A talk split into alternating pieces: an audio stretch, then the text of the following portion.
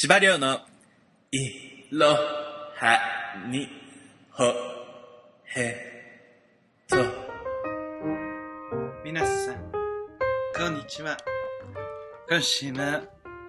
司馬遼のいろはにほへとへようこそ。いきなりこういうのなんていうの咳払いしてしまいました。失礼いたしました。司馬遼、体調は完全に良くなった雰囲気でございます。ワークアウトをしていても別にこう痰が絡んでとかヒーヒーしてとかいうような感じではなく、最近はごく健康的にパフォーマンス力を上げようと日々努力しております。その中でもクロスフィットのジムでね、コーチとかあのよくできる人と一緒にワークアウトをさせていただいているので、まあ、何かとレベルが高いと。特に私が一緒にワークアウトしている連中はと言いますと、走るのがすごいとか、なんか持久力がすごいわけでございまして、あの司馬遼はと言いますと、まあこんな大きい体なんだけど、たしあの動くのがあの持久力があったりスピードがあったりっていう方の部類なので、なんとかついていけばするのですが、でもそういうちゃんともうずっとなんか陸上部みたいので ひゃくメートルじゅうびょうなんとかだったみたいな人がさんじゅうだいになってクロスフィットやってますみたいな。そしたらね、走るの負けてしまうんですよ。長距離だろうと短距離だろうと。でもね、まあそういうクロスフィットの素晴らしいところっていうのは、なんか一つできるできないとかいうだけの話じゃなくて、いろんなものをいろんなレベルで楽しみ、まあ、全体的にス ポ, スポーツというものを楽しみつつ、でその中で自分で得意なものをさらに得意にしてみたりとか、苦手なものを補ってあのより健康的であの高いパフォーマンス力を持った人間に、アスリートに成長するように頑張ろうとかね、そういう話でございます。まあ最近はですね、えっと肩も去年去年のいちがつにした肩の手術も、まあ、癒えましたもので、最近はあの逆立ちの練習が司馬遼を多くしてるんですが、なかなかうまくいかないと。でも懸垂の方もなかなかいっぱい練習してるんですけど、そっちの方は結構レベルが上がってきたような感じがして、うん、懸垂なんてね、笑わないでね、もうずっともうあの肩が痛くて、手術後のその鉄棒みたいにぶら下がるのもすごい辛いっていうか、なんなら肩より上に手を上げることが、左肩の手術した方が痛かったところ、ぶら下がることができるようになって、ちょっとずつぶら下がる時間が長くなって、また懸垂ができるようになって、この間ははちかい連続で懸垂ができたわけでございますよ。まあ体重がね、司馬遼きゅうじゅうご、ろっキロございますものですから、きゅうじゅうご、ろっキロの体をね、懸垂はちかい連続でやるっていうのはなかなかパワフルなことなんでございますよ。だから司馬遼といたしましては、そういうふうに成長してあの、ね、手術をしてしっかり健康的な肩を取り戻して、それでまた競技生活みたいな感じで自分なりのレベルやペースでやっていけるっていうのはすごいなっていうね、感謝だなっていう感じで生きております。先週のあのお便りふたつ重めのというか長めの、ね、やつ答えさせていただきましたが、今週もそのにめいの、あの方から結局追加の、あのお礼および追加報告みたいな形でお便りいただいてますので、そちらの方を読ませていただきたいと思います。先週ちょっと言ったけど、書道家のみきちゃんはあのまだうちんちの狭いスタジオアパートメントであの泊まっておりますが、今日はお友達の、えっと、パフォーマンスを見に行くという応援しに見に行くということでね、先ほど出かけてあの行きましたので、まあ、そのこの今一人ぼっちの時間を使って収録なんですが、こちら司馬遼も、えっと、私の元彼、えー、冬彦さんがあのオーボエを吹く人なんですが、そのオーボエを吹いてカルテットなんかよにんぐみ ご, ごにん組ぐらいのあのなんかオーケストラみたいな音楽隊みたいのに入って練習していて、でそれで課題曲があって、それの発表会みたいな、クラス発表会みたいのが、まあ、今日の夜、今ニューヨーク時間ごじはんなんですが、しちじはんぐらいからあの発表会があるということで、あのそちらの方お呼ばれしましたので、ちょっとね、いつもはなんかジム行ってますみたいな格好ばっかしてるんですけど、ちょっと縦長のなんかロングコートとか着て、なんかちょっと文化的な人を装いながら冬彦さんのコンサートを見に行こうかななんて思っております。でなんか一昨日ぐらいもあったんですけど、あの夜ご飯を食べて、その時になんかモンブランが食べたいって言ってたので、行きにあのメゾンカイザーっていうベーカリーがあるので、そこでちょうどチェスナッツパイっていうの、チェスナッツっていうのがあの栗ですね、チェスナッツパイが売ってるので、それを買ってってあげて、あのなんかお疲れ様として甘味をね提供しようかななんて思っている司馬遼なんですが、なんかいちいちさん、まあこれあれよ、あの別にまあもちろん冬彦さんは大切というか、なんかほら好きな人ではあったので、その急になんか別れたからって大嫌いとかになる性格でもないし、そういうまあ特別な感情っていうかなんか全くないかって言われたら嘘になるけども、こうやってなんか、あ、この人がこういう場面でこういうことをする、だからこういうプレゼントあげたら喜ぶだろうみたいのを考えるのが好きなんですよ、司馬遼は。でもさ、そういうのを同じぐらい好きだなって、なんかウキウキ相手のこと考えて、じゃあこの人にはこの色が合うからこれとかさ、なんかそういうことを考えて生きてる人って案外いないなと思って、そうなるとなんかあのー、あれと思って、なんか例えば今日これでモンブラン持ってくとするじゃん。そうするとなんかあの冬彦的視点からすると、えー、なんかすごいやらせちゃってる気がするみたいな感じ。でもさ、こっちとしてはさ、なんかさ、通りがかりにグランドセントラル駅に行くついでにそこのベーカリーで買って持ってくだけだから、別に何のあれもないわけ。よんドルごドルのものだし。でもさ、そういうのできる人とできない人っているよね。ってか、やりたい人とやりたくない人なのかな。興味がある人ない人みたいな。まあなんかそういうところが暑苦しいのですかね、司馬遼は。なんかね、楽しいの。そうやって一日一個一個のイベントがさ、なんか特別なイベントであれっていう風に思っちゃうからさ、結構ね勝手に忘れてくんだけどね、えこんなそんなことしたとかさ、なんか誰か受け手の人は結構覚えてたりして、あの時さりょうが何々くれたよねとか、何々って言ってくれたよねとか、どういう風にしてくれたよねとかっていうことあるけど、えそんなことしたんだみたいな、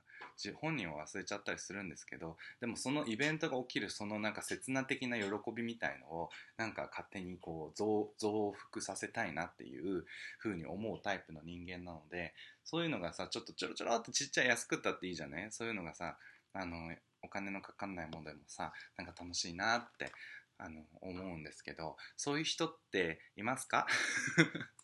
別に男性でも女性でもいいんですけど、同じような考え方を持ってる方っているんでしょうか？それともやっぱり日常の忙しさとか倦怠感でそういう気持ちってなくなっちゃうもんなんですかね？みきちゃんはそういうところがすごくあって、なんか私とすごく似てるところが、まあ、一部その全然違うところとすごく似てる部分があるんですけど、似てる部分って言えばすごいサービス精神が旺盛で、なんかすごく元気で明るくてっていうところがすごく波長が合うわけ。でも波長がさ、そういう元気な者同士がいつもいるとさ、なんかしかもこういう狭い空間にいると疲れるんじゃないかとかって聞かれたりするんですけどさ、みきちゃんなんかさ、今回にかげつ近くいるわけ、合計でいちがつあのニューイヤー明けた時までいるから。でもね、不思議とね疲れないので、なんで疲れないのかなって思った時に、あの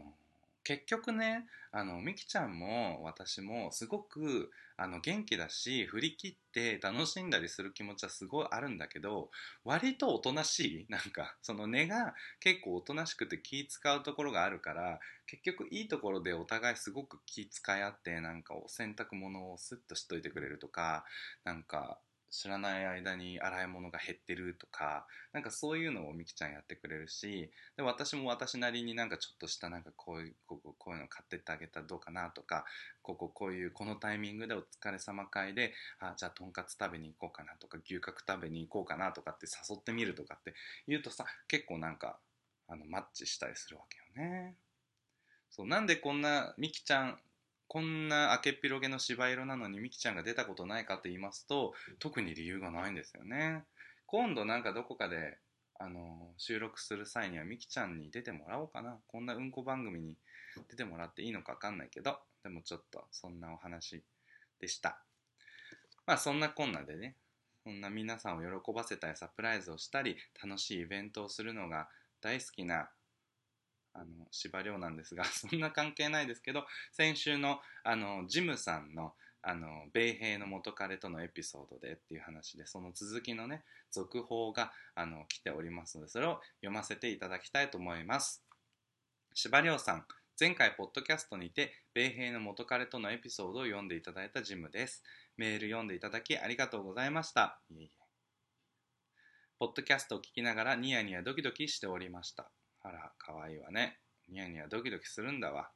こんなものに読まれて、読まれたぐらいでも。ポッドキャストでその後をシェアしてもらいたいとのことだったので、改めてメールさせていただいております。なんて律儀なのかしらね。また、リスナーの皆さんにはシェアできませんが、私と元彼の写真を添付にてシェアさせていただきます。お相談をしているのに顔が見えないと、コメントもすきっとするのが難しいですよね。なんて人間らしいコメントをされるの？それでもリスナーさんの心に寄り添って的確なコメントをくれる柴さんの優しさに、仕事の帰宅、帰宅時に癒されながらポッドキャスト拝聴させていただきました。なんて丁寧な方なのかしら。明日に会ったわ。うん、白人の方です。白人のジムさんの元彼、なんか仲良さってかふたりとも優しそうな顔してんね。うん、そっか、でもお別れしちゃったんだね。どういう？いくつかアップデートさせてください。いいっこめの米マーク、米マークっていうかなんていうのこれ。箇条書きいち。米兵の彼は実は白人男性で私よりもろくさいほど年上なんだ。へえ。ジムさんにじゅうななさいぐらいって言ってたから、さんじゅうさんさいってことは、柴亮よりいっさい年上ってことだね。はちじゅうろくねん生まれなんだね。良さそうな方ね。なんか優しそう。へえ。でも米兵に見えない。なんか アイティー 系とか、あ、あれだね、建築系によくいそうな顔。優しそうな、ちょっとインテリっぽい。なんかね、賢そうよ、元彼さん、米兵さん。うん。ジムさんはね、うーん、なんか誰かに似てる気がする、芸能人に。あの綺麗なお顔立ちをされててね、ちょっと濃いめ？ソース顔かな。うん。なんか首筋とか耳とかが性感帯そうな顔してるかな。乳首の色はちょっとダークサイドかな。うん。なんか背中の下の方とかも触られるの好きそうな顔してる。そんな感じの人相です。わかるかっつってまた、えー、今日現在までまだ彼とコンタクトは一切取っておらず、年末に年末に予定していたアメリカ旅行についてもキャンセルをしました。かっこ彼と別れたじゅういちがつに全てキャンセルをしました。うん、これはね、柴亮予測に反する動きですね。全くもってあのまあいっかっていう感じでいくかと思ったら、やっぱあの大泣きしたじゅういちがつ頭のあの大泣きお別れ事件で、やっぱり区切りをつけてたんだね。ふたりともしっかりしてらっしゃるわ。まあでもそんな昇進状態でさ、飛行機チケット取って飛ぶっていうのもやっぱりきついもんね。何が待ってるか分かんないしね、うん、英断だったと思います。コンタクト一切取っておらずっていうのはちょっと驚きね。取らないわけにはいかないと思ってたから、あのこうなんかわしゃわさわさわさしちゃって、心の中が耐えてらっしゃるんだわ、ジムさんが。その代わりに以前留学をしていたイギリスにむいかほど遊びに行くことにしました。イギリス来るんだ来るんだってか行くんだ、なんか自分家みたいに言っちゃった。あ、そうなんだ、以前留学してたんだね、ジムさんね。いいね、なんかハリーポッターだね、クリスマス時期のロンドンとか行って、トゥントゥルントゥントゥントゥントゥントゥントゥルントゥントゥンって、何を隠そう、でもあの司馬遼イギリス行ったことないのでちょっとハリーポッターしかあのロンドンの冬の感じの雰囲気あの知らないんですよね。だからそのなんか冬のロンドンといえばハリーポッターとかみたいな言い方したけど、結局ハリーポッターしかソースがございませんでした。でも綺麗よね、ああいう感じ。きゅうとよんぶんのさんばん方線、うん、とかいうのに乗ってみたかったわ、私も、ね、あの壁の柱をシューって抜けるようなやつ、あの本当の駅みたいなのきっとあるんでしょうね。モデルとなった駅とかね、行ってみたいわね、いつかね。どう、イギリスお友達いらっしゃるのかな、留学してたってことはね。だからまた違った意味でホーミーでコーズイな、そんな年末年始イギリスでね過ごされたらいいかななんて思います。私の文章がままならないにもかかわらず、柴さんからいただいたコメントが本当に的確で思わずニヤニヤしてしまいましたですって、かっこ笑い私的確だったんだ、わかんないわ、何を言ったかもすもうすでに忘れてるっていうねことなので、まあどうせいつも通り言いたい放題感じたままにあの言ったと思うんですが、少しでもあのね言ってることが当たってたんだったらよかったわ。オープンリレーションシップが終わりの始まりというふうに呼ばれるということでしたが、車の中で聞きながら、車の中ってあれと同じ現場よ、あのお別れした後に花々のさよなら大好きな人を聞きながら号泣した車内、同じ車よ、同じ車の中で聞きながら思わず吹き出してしまいましたって。今度は笑いのね、笑いの現場になったわけですよ。よかった。もちろんうまくいくカップルもたくさんいらっしゃる。そう、そうよ。オープンリレーションシップでうまくいくカップルだともちろんあるの。そこにね、なんか知らないファンダメンタルなトラストがあったりしたり、なんか、とか、もうセックスと、その、なんだ、感情、ラブの部分が全くもって混在しない、コンフューズしない人たちだったり、いろんなパターンがあって。とかね、まあもう、うん、なんかいろんな本当にそれぞれカップルは一個一個違うからね。だからうまくいくのももちろんあるし、だから絶対に終わりだよってなんかフラグ立っちゃってるよみたいなさ、わけじゃないんだけど、でもまあ往々にして人間だからね、こっちとらね、みんな感情のある。それでなんか ど, どう自分がサバサバしてる系とかさ、言ったとしてもね、外でなんか側室捕まえてそれでパコパコやってるっていうのと、その側室にちょっとずつなんかメインの、ね、自分の母屋をなんか取られてくっていうような感じはあったらさ、どんな人だって少し焦ったりするじゃんね。っていうことなんですよ。えっと、もちろんうまくいくカップルもたくさんいらっしゃると思いますが、同じ人と何度もセックスをしている時点で、大体の人は心が移り変わってしまうこともありますよね。そう思います。また、柴さんもおっしゃっていましたが、恋は一度進むと勢いを増してしまうというのは最もだと思いました。うん、そうよ。やっぱり火がついちゃうとね、これっていう人になっちゃうとね、うん、どこまでいけるんだ、このままドキドキワクワクみたいな、つながるつながれないみたいな、結ばれちゃうどうするみたいな、なっちゃうんだよね。自分に途中経過を教えてほしかったと思いましたが、そうそう、そうやっておっしゃってたね、ジムさんね。彼も自分の気持ちに抑えが効かなくなってしまったのかなと思うと少ししょうがない気持ちになります。まあこれはかばうわけじゃないけど、実際そうだったに違いないよね。絶対もううわーっていう、もう事故よ、事故、ほぼ自己的にあので、まあオープンリレーションシップで、まあ何アプリとか使ったりなんだりっていう時点で、まあ自己的っていうか、その種はまいちゃってるけど、その種がまかれてる中でもうあのなんだろう。ほとんどこう事故のように、あ、なんかこの人が好きになっちゃうかも、どうしよう、ああみたいな感じでどんどん進んじゃったんだと思うんだよね。でも私は個人的にはこういうことにはなりにくい方なんだよね。なんか結構ネチネチと好きだし、その一緒に過ごした時間とかが本当に価値を価値があるタイプだから、結構なんか途中でファッと嫌いになったりとか冷めたりとかいうのはなかなかないかな。まあそうやって遠距離になって同じぐらい好きな人っていうか、性的にねすごくも盛り上がっちゃうような人っていうのが、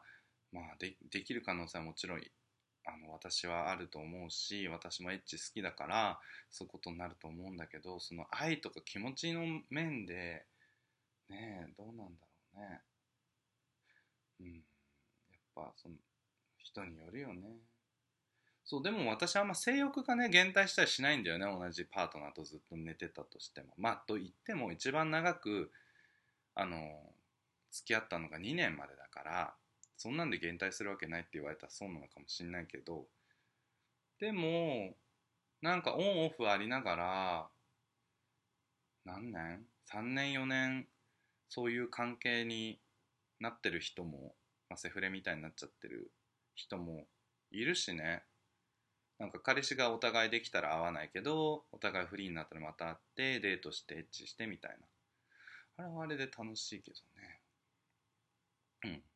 でもね、人によってはやっぱりこの人がいいって言ったら他の人がに対する気持ちが下がっちゃうタイプの人もいるだろうしね。いやー、ほんと人それぞれ。また恋愛は大人になってもちゃんと苦しい思いをしたりするのは本当ですよね。そうなんですよ。その時はエキスパートになったつもりですが、毎回違うタイプの苦しみがありますが、それ以上に楽しいことがあるのが恋愛だなと再認識しました。何なんか至っちゃってんじゃん。何何何なんかちょっと恋できない、なんかメンヘラみたいな感じで、あ違うわ、サイコパス系ですみたいなこと言ってくるの、なんかちょっと丸くなってんじゃん。何これ、うん、育, 育っちゃったの、なんかいいじゃん。それ以上に楽しいことがあるのが恋愛だなって再認識したんだって。え、何、私超えたもんすでに。何、私より上行ったねこれね、完全に至っちゃったか。メールを書かせていただいたのは当時別れて一番きつい時だったために、聞きながら少し恥ずかしい気持ちにもなりましたが、今になってみると少しずつ前に進めているのかなと思いました。はあ、そういうね、今は前を向けてますっていう報告でメールしてくださったのね。で、そうそう、しかもそうだよね、日記とか書いてるとすごい思うけどさ、なんか自分が本当に苦しくて病んでる時に書いたものってさ、見返すと本当面白いよね。もちろんさ、フラッシュバックのように苦しい思いとか悲しい思いが思い出された、思い出されたりすることもあるけど、それと同時に、えー、なんかこんな、ここまで苦しんでたみたいな感じで、なんかさ、可愛く思えたりもするわけよね。うわ、なんかな泣いてたなこれでとかさ思って、なんかちょっと愛おしくなっちゃったりしてね、うん、自分で自分の傷をなんか癒す癒すっていうか、舐めるっていうかめでるっていうか浸るっていうかしちゃったりしますよね。うん、わかる。だからちょっと何気恥ずかしいっていうの感じで多分聞いてたんじゃないかなって。うわ、なんかすごい辛そうなこと書いちゃってるけど、今今割と平気だから聞いてみると、冷静に聞いてみると結構ドラマドラマクイーンだなとかさ思っちゃったんじゃないかなと思う。んで、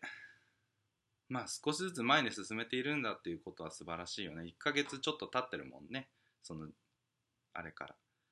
また人と人の関係は多様性があるために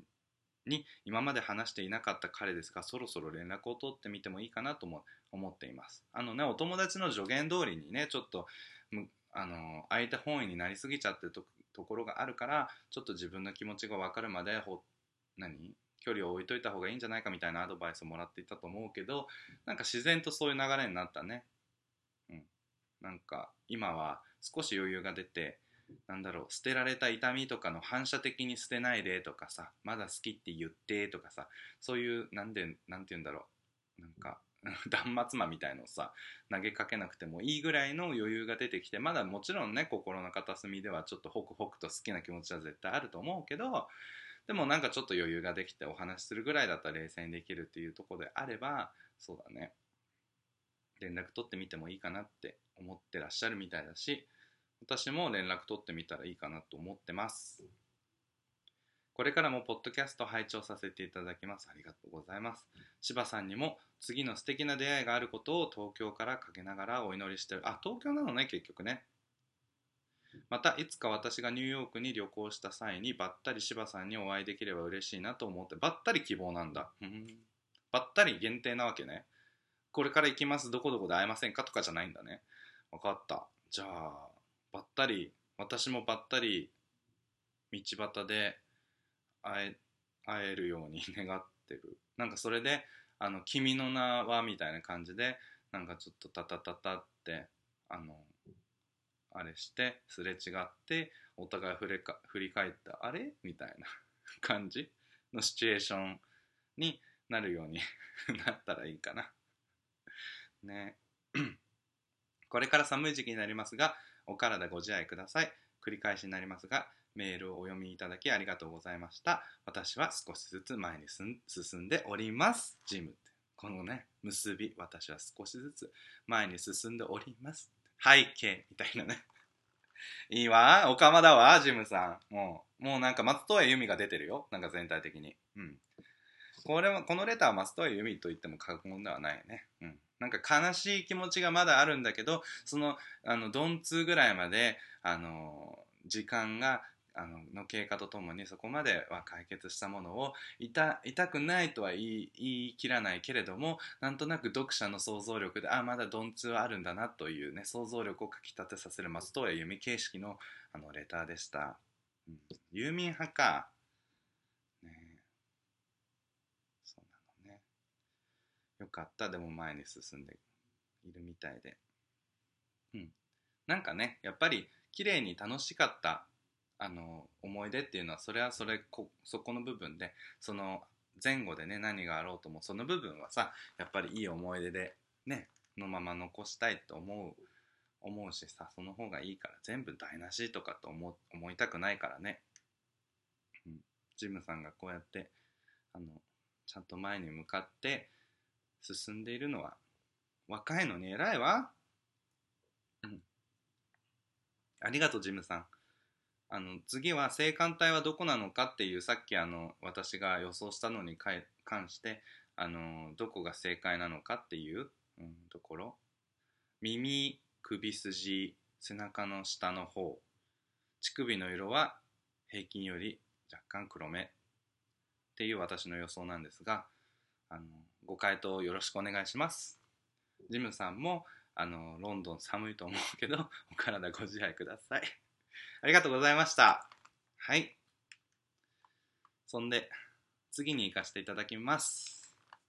でっぱりんさんからもフォローアップのメールが来ました。それで、えっと、あの表題のとこは、芝居最高。芝居ね、私の、あのもう一人のペルソナ、浜崎あゆみ、過去お浜、お浜に扮した芝、涼、略して芝居。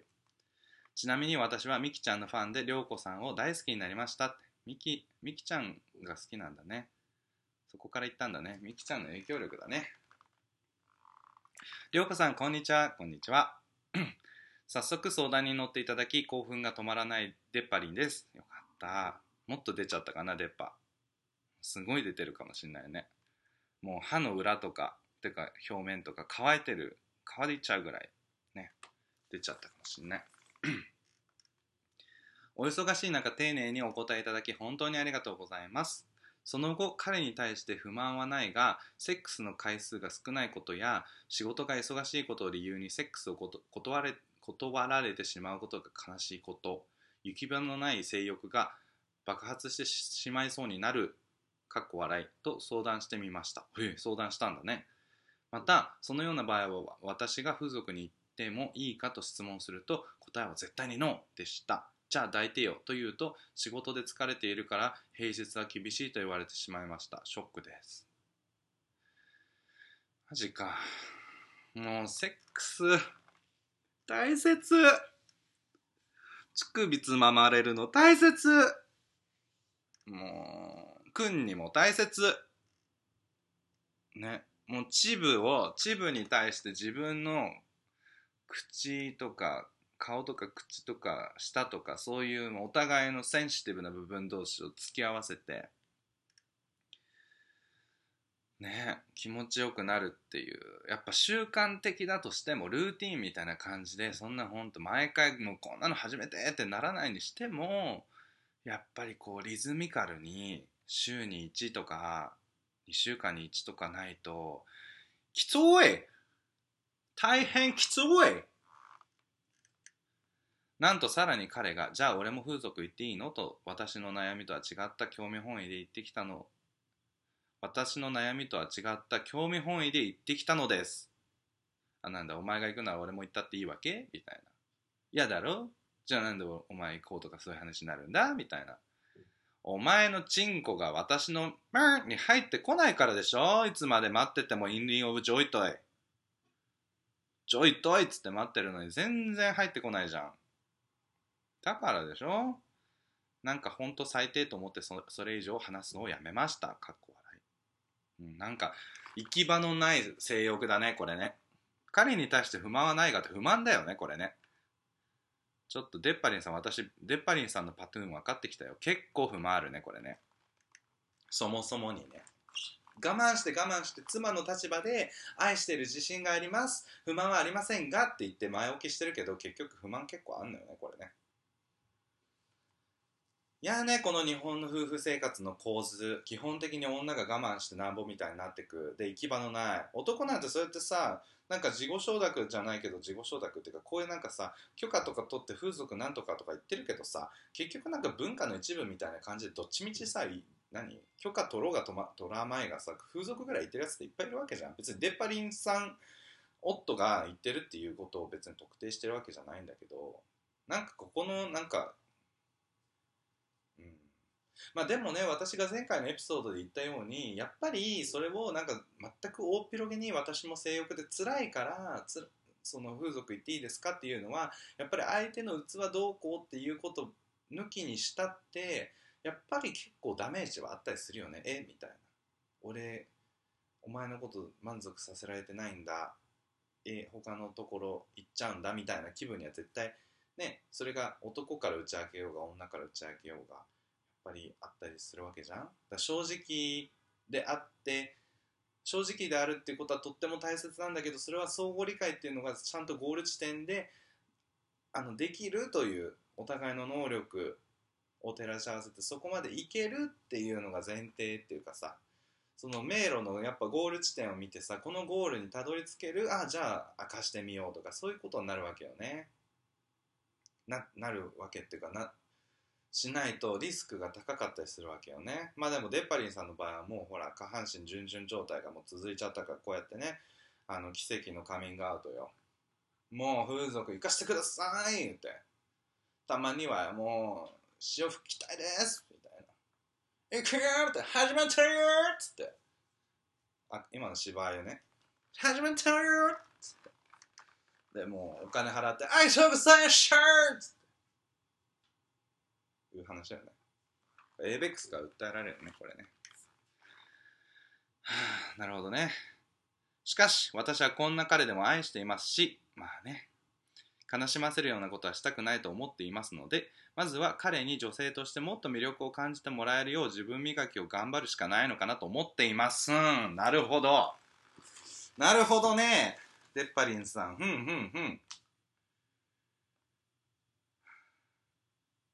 気持ちはわかるんだけど、なんか一女性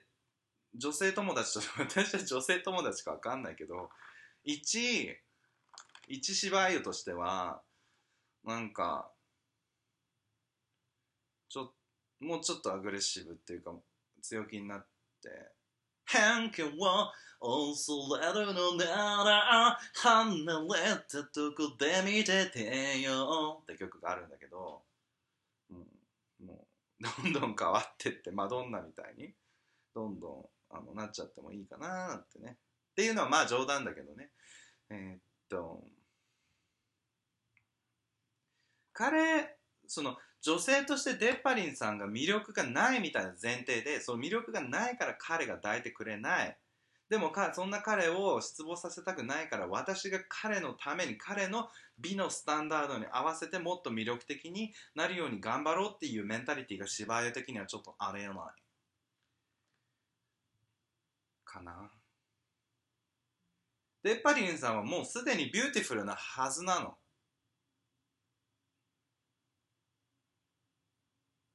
そんな歌あったよね、 You are beautiful みたいな。あ、ど忘れしちゃった。まあいいや。そ、だからそこのご自分の中にのビューティーはもうちゃんと備わってるの。で、それをお互いの、っていうかその旦那様のその仕事やなんかストレスやらないやら、あと倦怠、その長く付き合ってしまったことの倦怠からやっぱりそういうものを感じにくい、ちょっと鈍感になっちゃっているってところがあるわけよね、絶対に。でもそれってデッパリンさんがセクシーじゃないからそう感じないわけじゃないわけよ。だから私はもう決してデッパリンさんは自分が魅力がないからこういう事態になったなんていちミリも思ってほしくないわけ。わかる？全然嫌、そんなの。だってむしろさ、彼が抱かないにしても今日も可愛いねぐらいのこと言ったらいいと思うの。なんで言わないの、それぐらい。不思議。いや、いいのにね。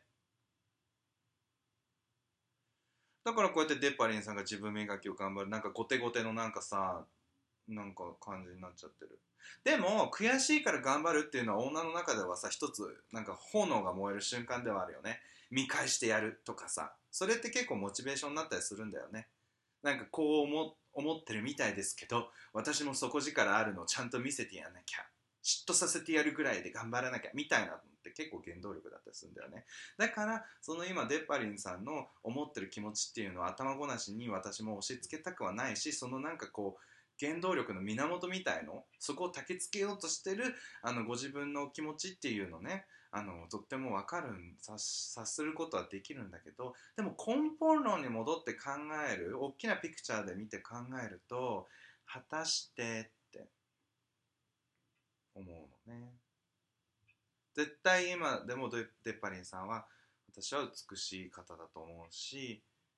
だからそこをまず根本、そこはずれないで、そこの上で努力なり、なんか自分に割く投資の時間なり、セックス来る来ないっていうところのマインドセットから自分を少しあのずらして違うところを、例えば美を求めるとかね、友達とのあれをとかって、そういうところにフォーカスをずらすっていう形で、なんか能動的かつポジティブに考えるっていうことであったら、全然なんか私としてはもうバッチグーひゃくてんだね、頑張ろうね、私も頑張るわみたいな感じになるんだけどね。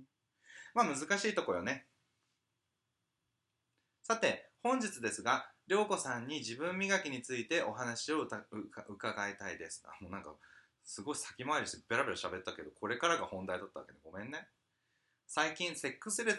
スに陥っている状態を危惧して、旅行の際に彼に喜んでもらえるようなセクシーな下着を新調していったのですが、彼の反応といえば「てんてんてん、ああなんか新しい、かわいい、かっこ棒」と全く興味を示さず最悪、その日はちょっかいをかけてもらうこともできませんでした。もうさ、下着代請求しようよ、これ。もうこんなんあれだよ、もう慰謝料請求じゃない？この心身的なこうダメージに対して。これを友人に話したら、ありえないと私以上に怒ってくれて、本当に救われました。いつもツンツンしている私が彼のために新調したんだよと恥ずかしさを捨てていったにもかかわらず、抱いてもらえなかったことにただただショックでした。ツンツンしてるんだね、デッパリンさんは。ツンツン系女子だったんだ。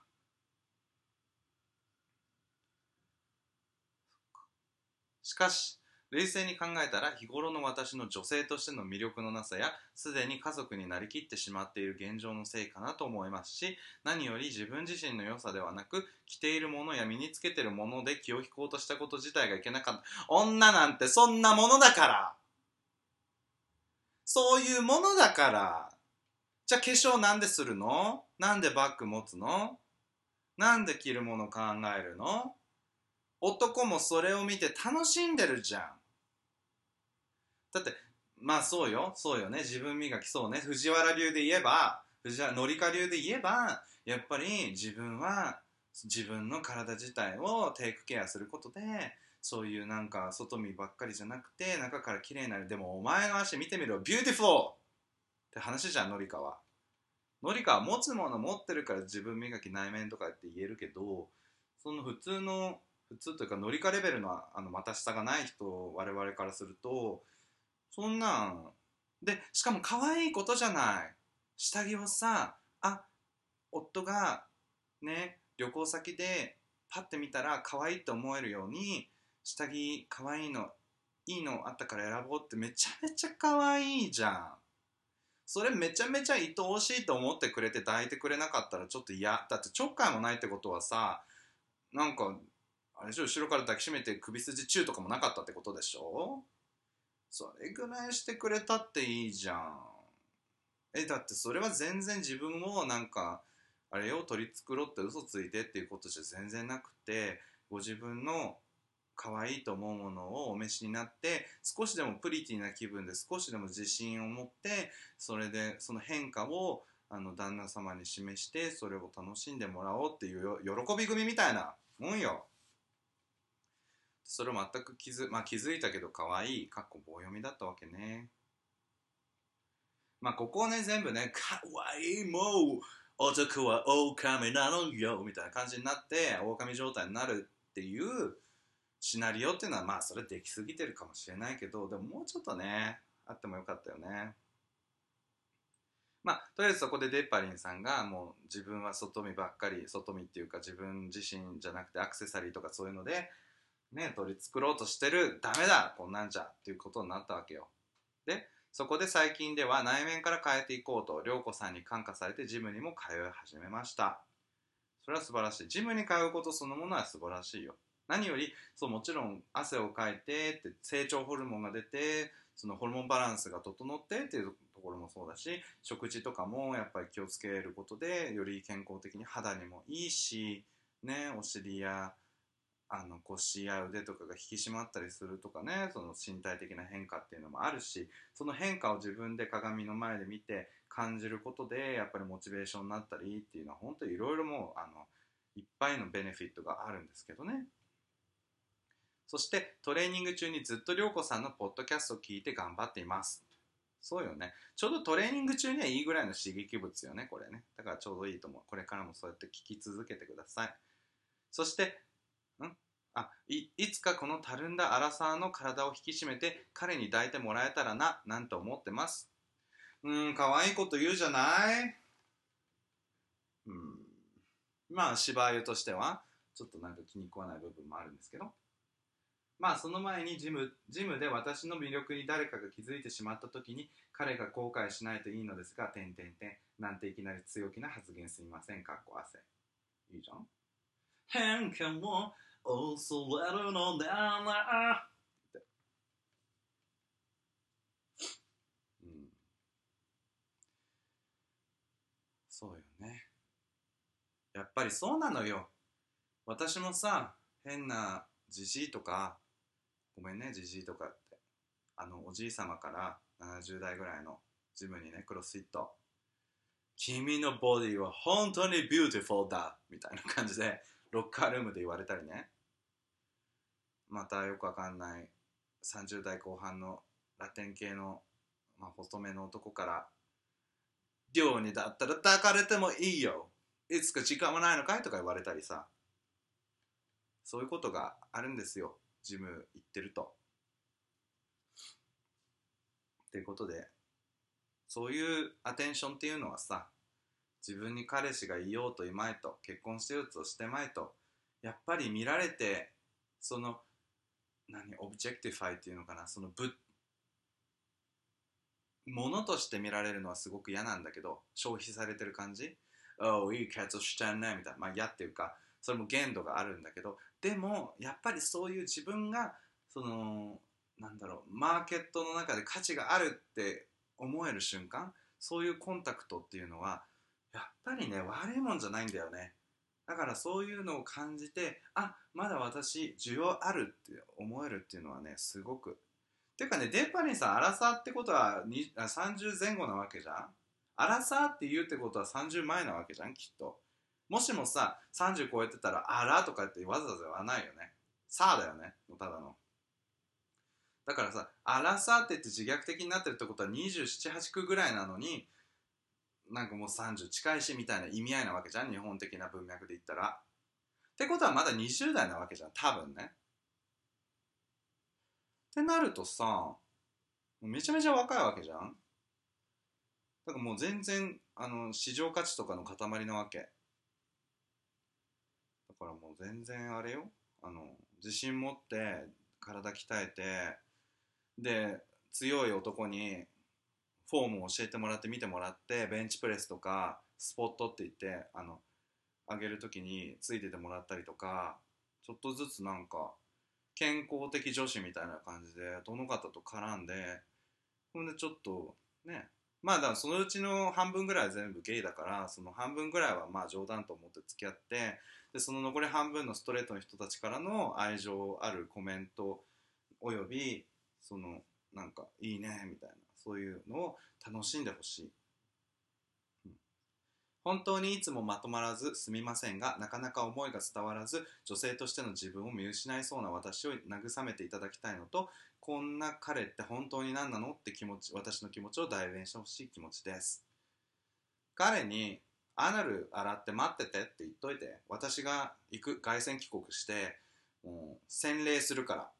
キャンって、そしたらもうちょっといい子になるよね。言っといてください。お忙しいかと思いますが、涼子さんの癒しをお願いします。癒、癒せたかな。また涼子さんの思う素敵な人はどんな人か教えてください。うーん。私の思う素敵な人か。いや、いっぱいいるよね、素敵な人の種類。もう話が早い人。ポンポンポン、いちいってじゅう分かる人。大好き。うん。お互いに、なんて言うんだろう、お互いに負担になり合わずでも他人本位でいられる感じ。ああ君のことを思ってこうこうこういうことしたんだ、ああ僕も君のことを思ってこうしたんところだよ、幸せみたいなえこの店君が好きなとこだったじゃん、えー、あ覚えてくれてたんだありがとう、あここのメニューこれ君が前好きだって言ってたデザートじゃんとか、そういうなんか相手を思ってのコメントや行動がもういっぱい無限にこうエクスチェンジされる、そういう相手っているじゃんたまに。ああいう気持ちいい感じがいいな、思い合ってる感じ。うん、まあね、柴湯はね、柴湯って言ったらもう柴湯になっちゃうけど、柴涼はね本当に口から生まれたお化けなのでコミュニケーションができないって本当にもう。マグロがそこで水の上で動くなって言われてるのと同じぐらい苦しいわけ。喋らせてとりあえずみたいな。で喋って喋って喋って共感に次ぐ共感を提供しようとしてるからそれを止めないでお願いみたいな感じなの。だからあの柴涼っていう存在は結構ね癖が強いんですよ。その恋愛の中で言ったら。だからねいっぱいおしゃべりしていっぱいこうちょっとちょっとこういたずらっぽいこともし合える。感じかな。そういう人がいいな。うん。でも歴代の彼氏はどちらかというと内向的であんまり自分の気持ちを言えない人とかが多いな。やっぱりそういう人たちを救ってあげたいみたいになっちゃってたりするところもあるんだよね。それはい、いらないおせっかいだよね。柴涼からの。やっちゃいけないやつだよね、それはね。頼まれてもいないレスキューをしちゃいけないんだよね、本当は。だからそういう人たちは別に自分たちが苦しんでるつもりもないのにこっちが勝手にああ苦しそうっつって助けをの、ね、差し伸べちゃってるわけじゃん。だってすごいオフェンシブというかあの失礼なことしてるよね。だからそういうことはしたくないので金輪際。だからもうそこはもう自分との戦いだよね。本当に自分が居心地がいい楽だと思える人をちゃんと恋愛の対象として選びたいと思います。よろしくお願いします。いつか涼子さんに直接お会いしたときに恥ずかしくない自分でいたいのでお聞かせいただき、今すぐ会っても恥ずかしくございません。大丈夫です。長くなりましたが、本日の相談は以上です。涼子さん、クリトリスの話爆笑しました。ありがとうございました。クリトリスの話なんかしたんだね。私、そんなクリトリスとかっていう、あれよ、下品な言葉使ったことない。絶対使わない。その事務所が許さない。から、うん、わかんない。記憶にございません。でも多分したんだろうね。でっぱりさん、どうもありがとうということですよ。いや皆さん今週のエピソードもこんな感じで、あと今ろくじじゅうろっぷんなので、あとじゅうごふんぐらいでパパパッと髪セットしてロングコート着て、それで行きがけのベーカリーでモンブラン買ってとかして移動してたらもうしちじはんになっちゃうと思うので、そろそろおいとま、まあその前にこれをねあの iTunes に送ってみんなに聴けるような状態にするっていうのもあるので、まあ結構パタパタパタするので、ここら辺でお開きにしたいと思います。そのデッパリンさんの件でいろいろ言ったけど、あの柴湯っていう私のもう一人のペルソナ の, あの専用インスタグラムと TikTok が開設しました。 TikTok の方はシーバ、全部小文字でシーバアンダースコアアユで発見できます。でそれがそれをそのまま転送したような形でインスタグラムになってるんですが、インスタグラムの方は シーアンダースコアバアユ、シーバアユなんだけど、あいし、しばあゆじゃなくてしアンダースコアばあゆってやったら見つけることができると思うので、あの興味がある方はそちらからフォローしたりしてチェックしてみてください。現在まだ開設してほんと数日なの数日なのにひゃくはちじゅういちめいのフォロワーさんがそのインスタの方にはついております。嬉しいことです。皆さんもフォローしていただけたら嬉しいです。これからもしばりょうあのねのコーナーははらかひき アットジーメールドットコム、 はらかひきはすべて小文字で エイチエーアールエーケーエイチエーケーアイアットジーメールドットコム までどしどしお寄せください。今週の放送は以上になります。楽しかったかな？私は楽しくおしゃべりさせていただきました。そんな感じです。皆様また次会う機会まで。次ってなると大体もうクリスマスシーズンになるよね。だからいつまた次の放送になるか分かんないけれども、できればクリスマス前にいっこ、それからニューイヤー前にいっこっていう風にできたら普通にね、通常通りいっしゅうかんにいっかいぐらいってできたらいいと思うんですけど、それはまた神のみぞ知るみたいな感じになりますので、また今後ともまあ緩やかによろしくお願いいたします。そしたらまた次回会う日まで、バイバーイ。